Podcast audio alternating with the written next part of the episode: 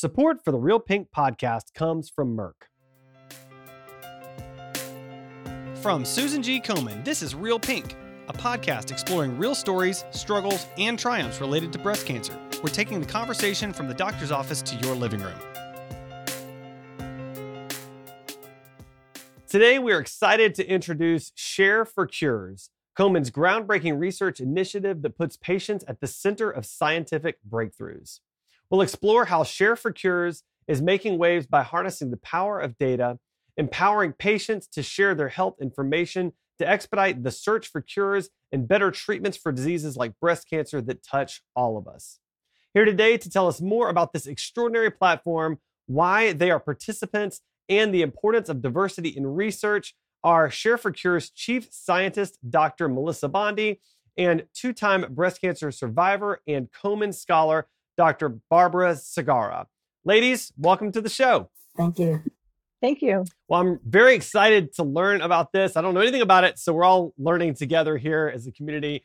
Um, let's talk about it. So, we're excited to talk about Share for Cures with our Real Pink listeners for the first time today. Dr. Bondy, to start, can you give us an overview of what Share for Cures is and what it aims to accomplish? Sure, I'm really happy to do that. And um, Share for Cures, we started to initiate this study about four years ago. It's been in the making where we're, we've really included the communities and uh, gotten feedback about how do we build a registry that, as you said, is going to help find cures and include people who are breast cancer survivors in our study from diverse backgrounds so that we can share data, get as much comprehensive types of data as we can that would benefit both the research community as well as the patients. And, you know, it's really a partnership of how we develop this research um, registry to get lots of people to get involved and participate in this partnership with us. And, and Dr. Bondy, just to follow up on that, like who can sign up for Share for Cures and what does it look like to participate? Well, the um, website is is up and running, and it would be any anybody who is a breast cancer survivor, whether you're a male or a female, anybody who's had breast cancer is eligible to participate in this study.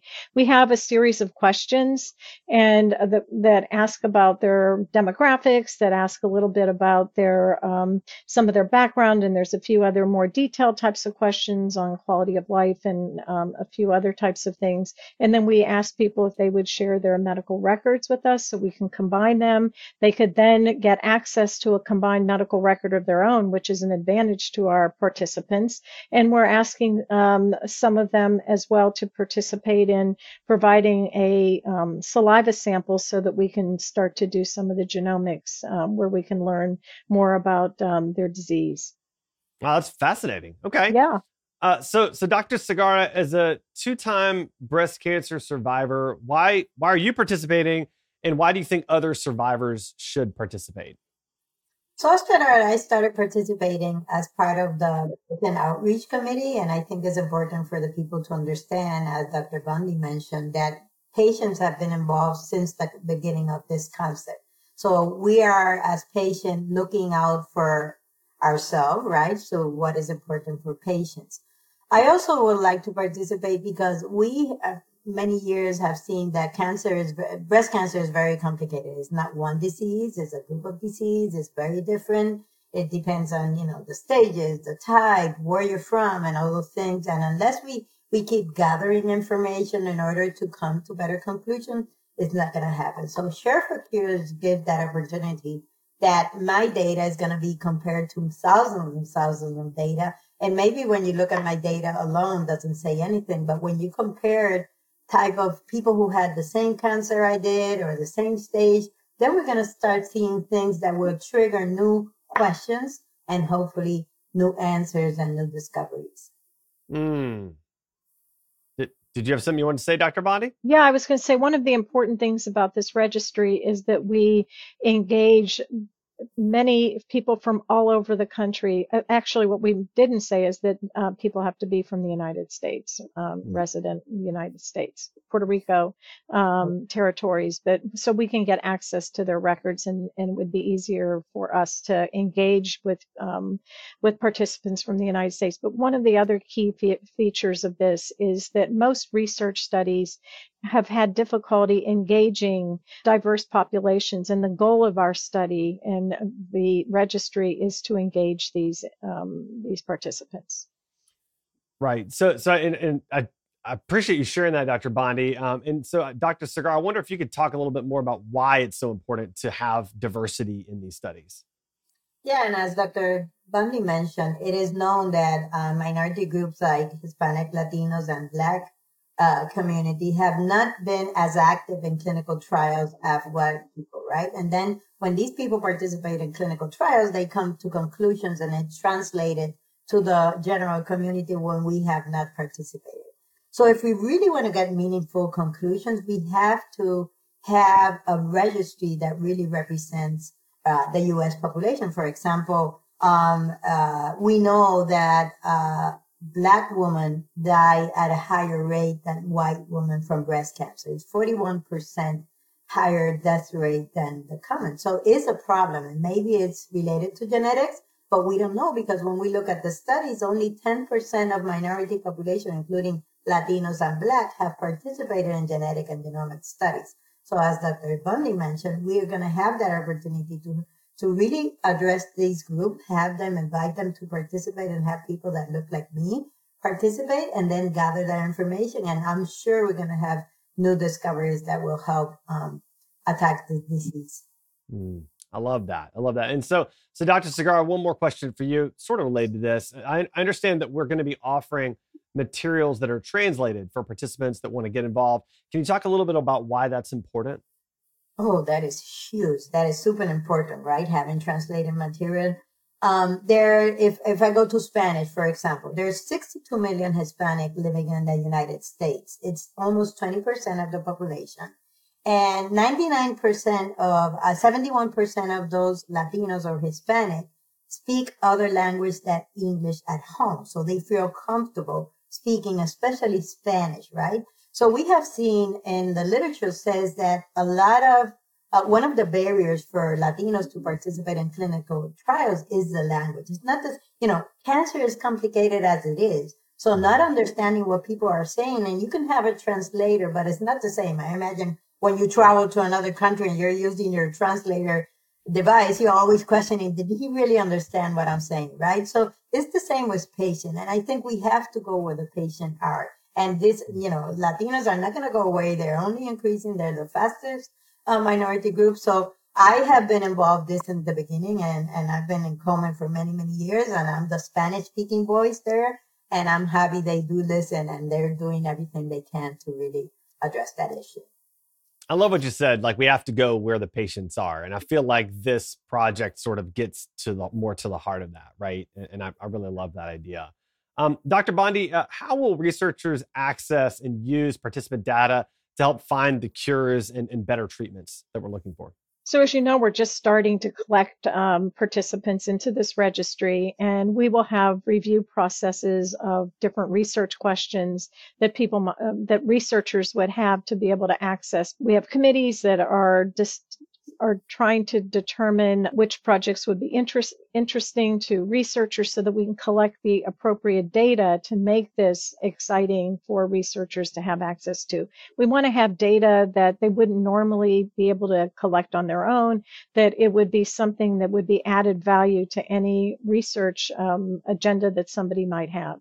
But remember, it's called Share for Cures for a reason, and we want to make sure that the investigators are uh, aligned with the with the with the aims of our of our proposal proposed research um, and what we're collecting.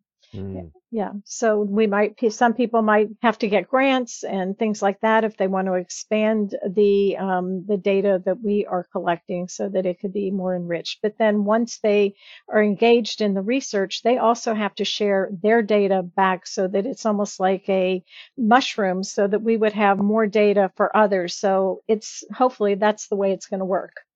Mm. And so that's what so we planned. It, it, and I want to make sure I'm understanding this correctly. So essentially in patients sharing their data together and you being able to have this massive combined uh, data set and ideally one that's profoundly diverse and more representative of the population of the US. By doing that, you'll be able to see more correlations and better understand how treatments are going to work among the entire population rather than in just small subsets of populations that tend to be represented oftentimes in some of the clinical trials. Is that is that kind exactly? Of you got it right on.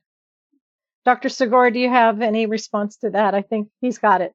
First up, and for patients to understand, we have been we're we're going to protect their data all the time. When we sh- when we say we're going to share the data, they're not going to do oh this is Barbara Segarra diagnosed at 42 with all these things, right? It will be a will be a number, and we'll be um, Komen as a responsible entity for many many years now. We'll have that gatekeeper to know a gatekeeper to know what you know who's going to access, how's going to access. It's not that you know Adam comes in and say, "Oh, can I see your data?" No, it's not going to be that way. So it's is reassuring for patients that it's important. And we share, you know, as civilians, we share our data all the time and we don't know it, but this is for a good cause with the good guards. And to get the information, even in genetics, we, we saw that before. And when we look, like, for example, they, I did my genetics and, and once, and there were a lot what they call a variant of undef- undefined uh, clinical significance. They don't know because the data they're comparing it is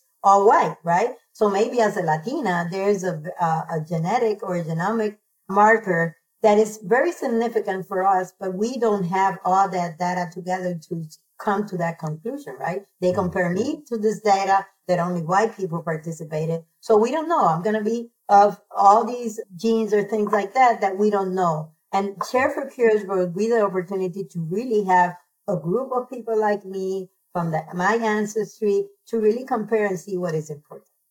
Uh, mm-hmm. yeah, and, and I appreciate you sharing that. You know, for my security-minded friends, just to reiterate that this is anonymous. So you're you're you're you're not uh, you know you're not sharing that. You're sharing the data, but your name is not necessarily attached to it. Um, it's not going to be released. Yeah. Yes. That was the important part of developing the study. We did lots of focus groups to talk about security, to talk about how, what people are willing to share, that they want to know what's going on. So we're planning to have a dashboard so that as Dr. Segarra said, we would have the aggregate data and someone could have their own personal data on their own um, dashboard that could say, here's how I compare eh, in, you know, in the big picture to what the other participants look like, you know, so we're going to make sure that, that not, you know, if somebody's going to participate in a study, they want to participate and have something back, not just it's because it's all, they're being altruistic, which is important, and that's what they are being to participate. But we want to make sure that our participants are getting something back um,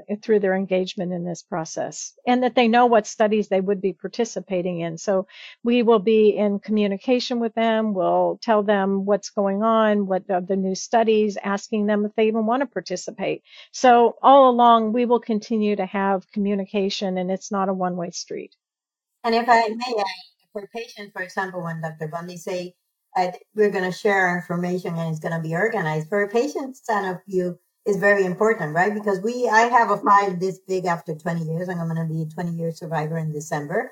And in Puerto Rico, they give us copy of our results since the beginning. So I have results from 2003 up to now 2023, right?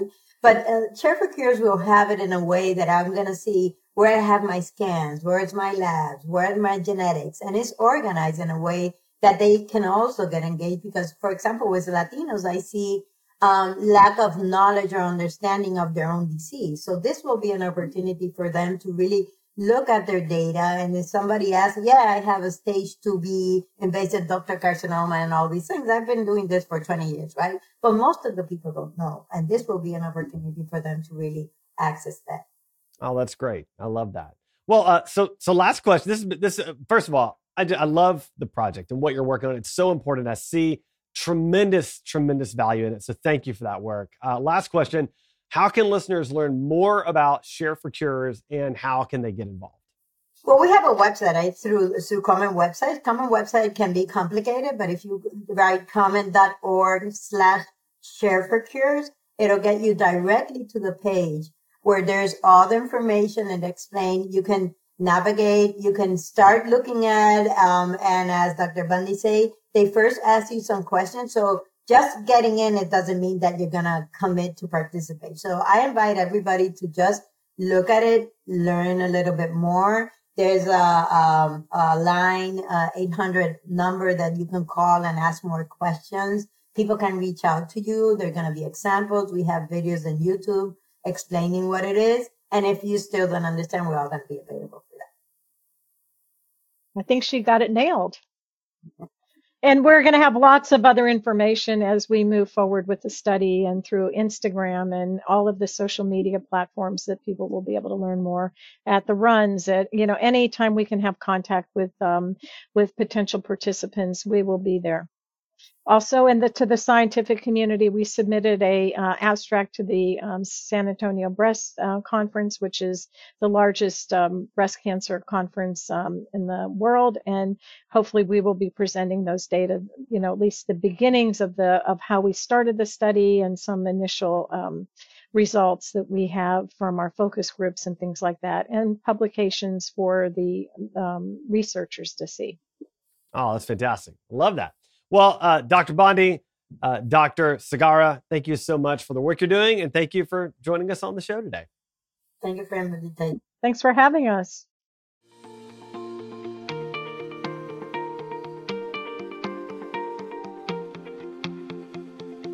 Thanks to Merck for supporting the Real Pink podcast.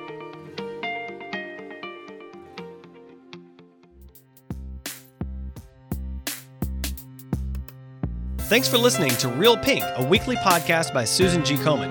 For more episodes, visit realpink.komen.org, and for more on breast cancer, visit komen.org. Make sure to check out at Susan G. Komen on social media. I'm your host, Adam. You can find me on Twitter at AJ Walker or on my blog, adamjwalker.com.